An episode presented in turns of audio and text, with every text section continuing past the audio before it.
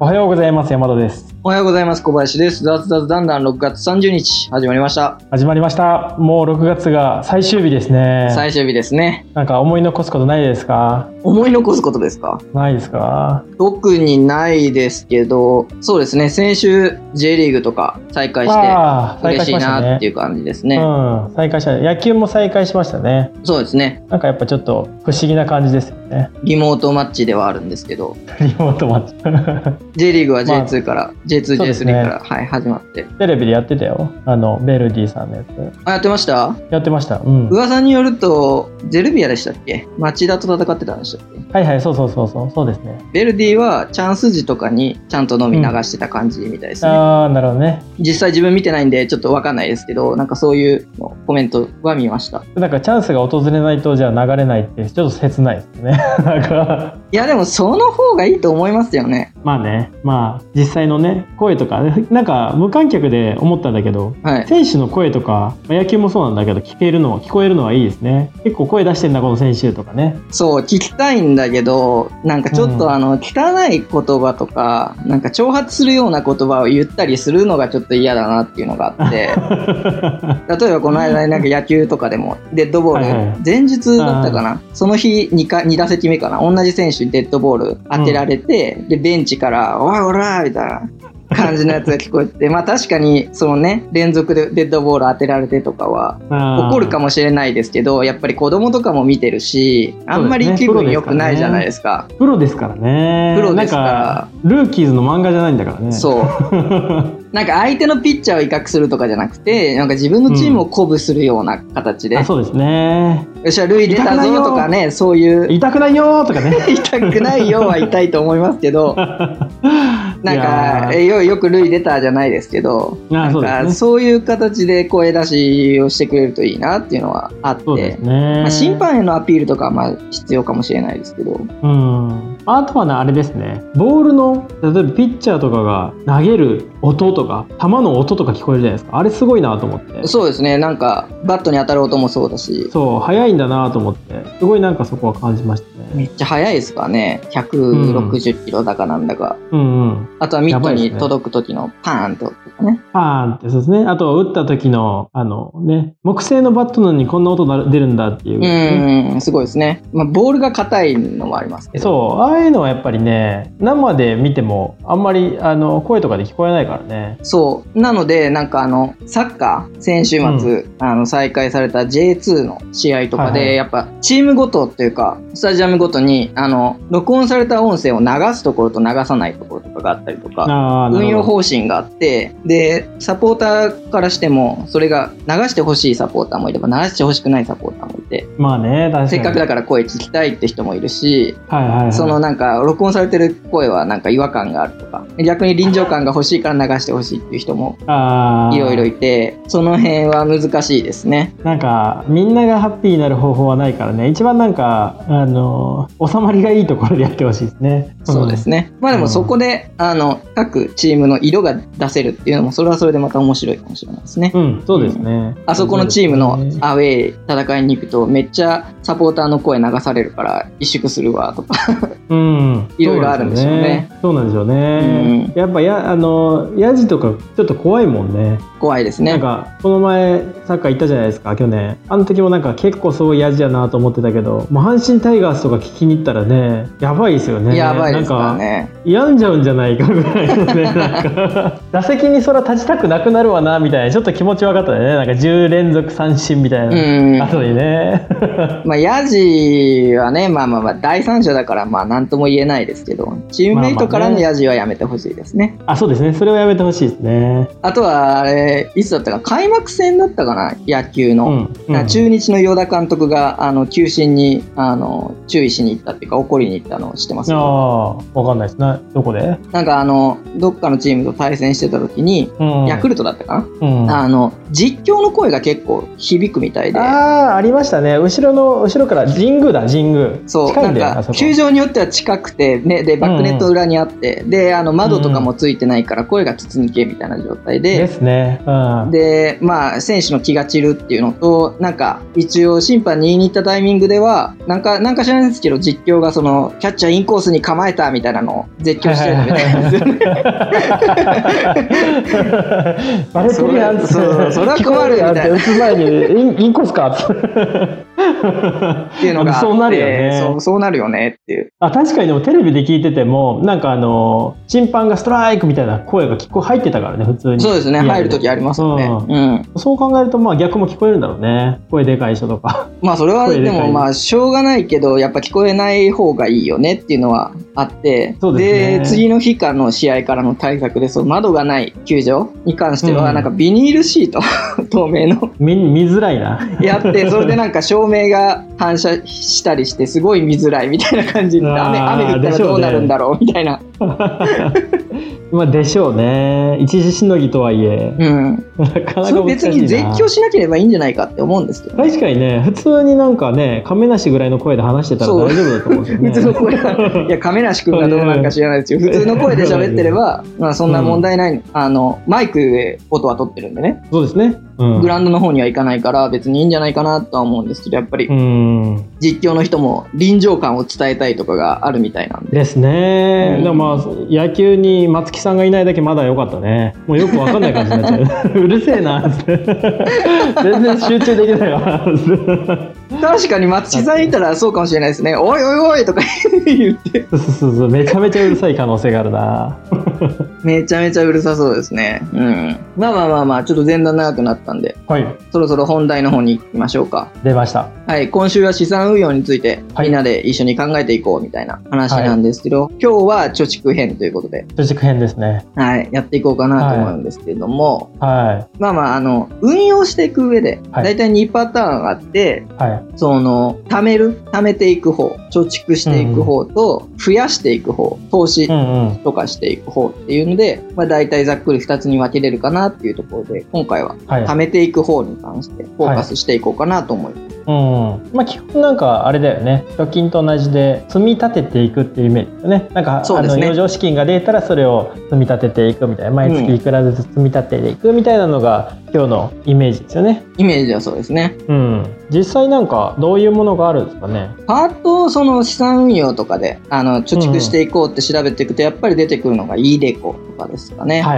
いいいでこですねあとは NISA とかがよく検索結果としては上がってきますね。出てきますねうん。どっちもあの特徴としては、あの投資した分は非課税みたいなところですね。そうですね投資のあのそう元ですね本とその利益率がともに非課税。まあいろいろ条件はあるとして、基本的には非課税っていうのが、えーそうなんですよねあって、だから貯めるのにはもってこいだよみたいなところです。そういうことなんですよねう非ん課税って結構でもこれは結構ねいい昨日見てて思ったんだけど結構これはねいいですねいいですね。あの実際自分が稼いだ給与とかから、そのイデコとかに積み立てた分は引かれてそこに対して住民税とかが乗ってくる感じだから普そ通うでになんか単純にその額だけじゃなくて税金も節制できるっていうそういう美味しさがありますね。そうなんですよね。イデコに関しては非課税というか、あの所得控除ですね。所得控除ですね。うん所得はい控除になって、NISA の方が非課税っていう話なんですそうけでど。すね、ううんん非課税も積み立て NISA は40万円年40万円で、えー20年間20年間ですね。で普通の NISA が年80万円120万円か120万120万円で5年はい間できるってことですね、あれって両方併用できるんでしたっけ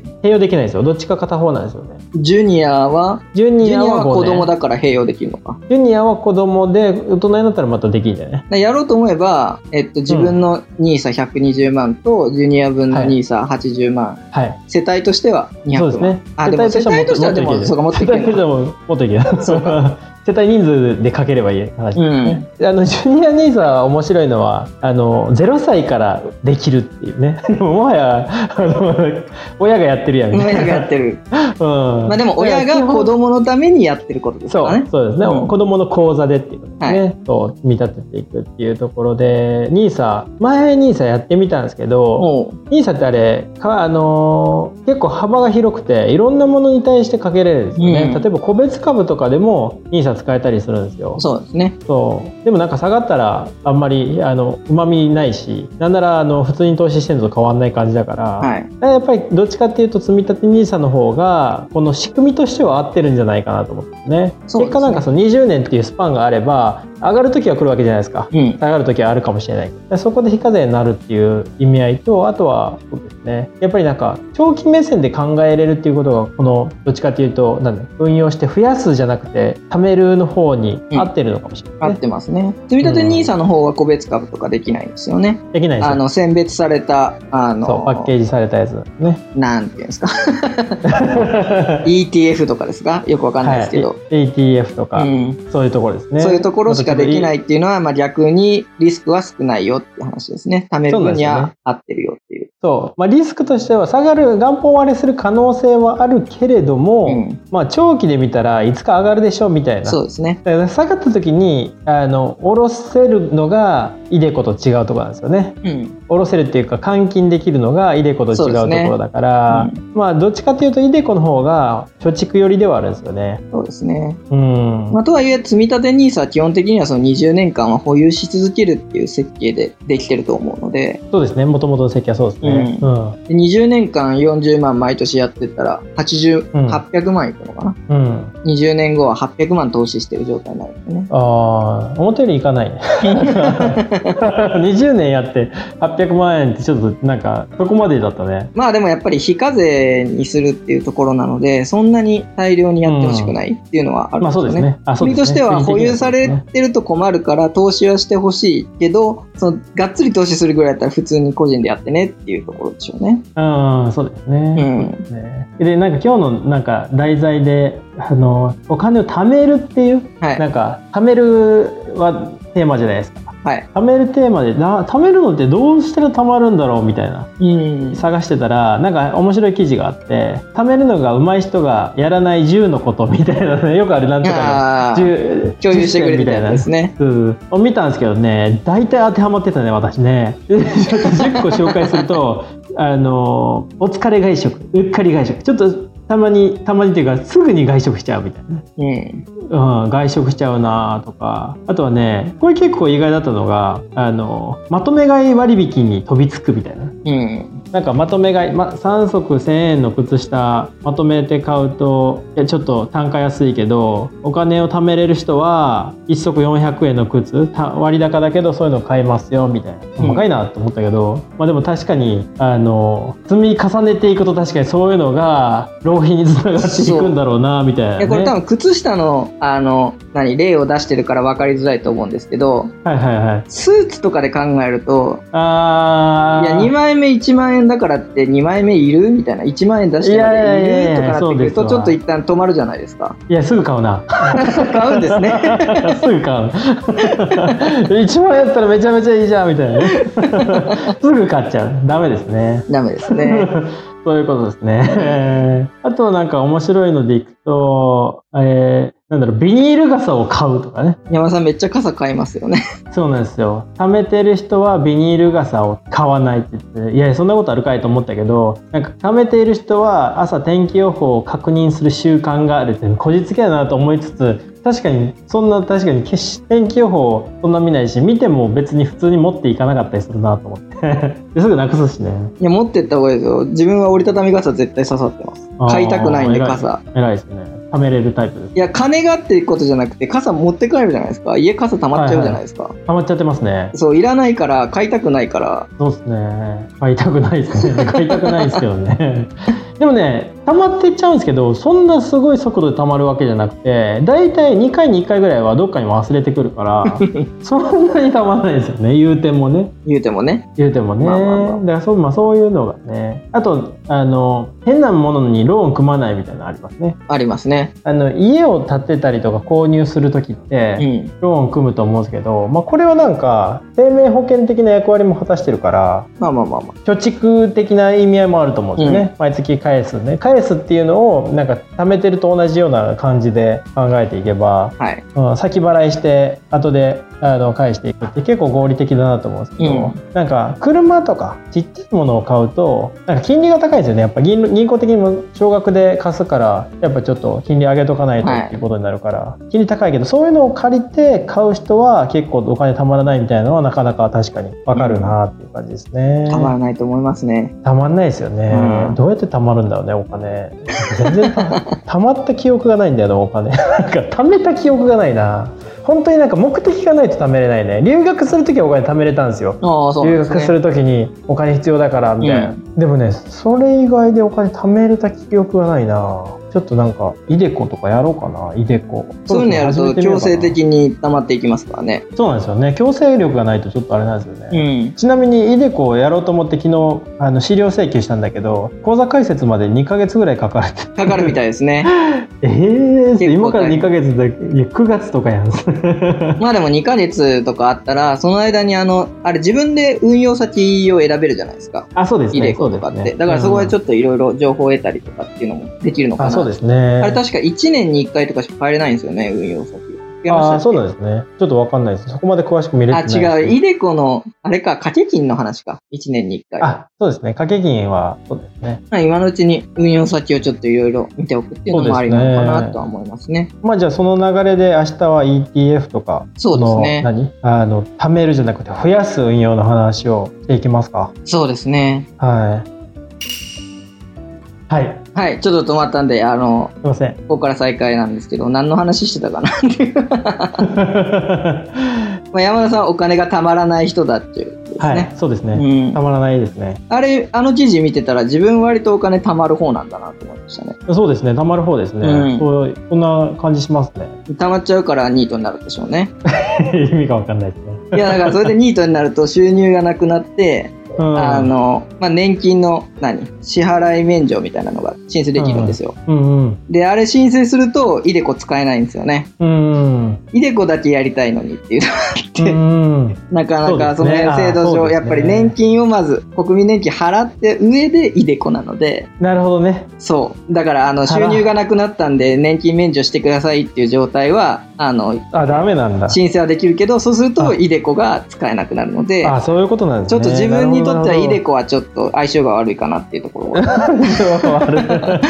相り性ます。悪いやるんだったら兄さんの方か相性ありますねなっていう感じですね。なるほどね。って思いました、うん、だからあの収入があったりなかったりでその年金とこう、何いろいろ考える人はあのイデコはちょっと合わないよっていうことうん、うん一言、まあ、一般の人はそんなこと考えないんでしょうけどねうん、まあまあ雑々してきてるんではい、ありはい今日はこの辺でということでがとうございました。ありがとうございました今日も楽しんでいきましょう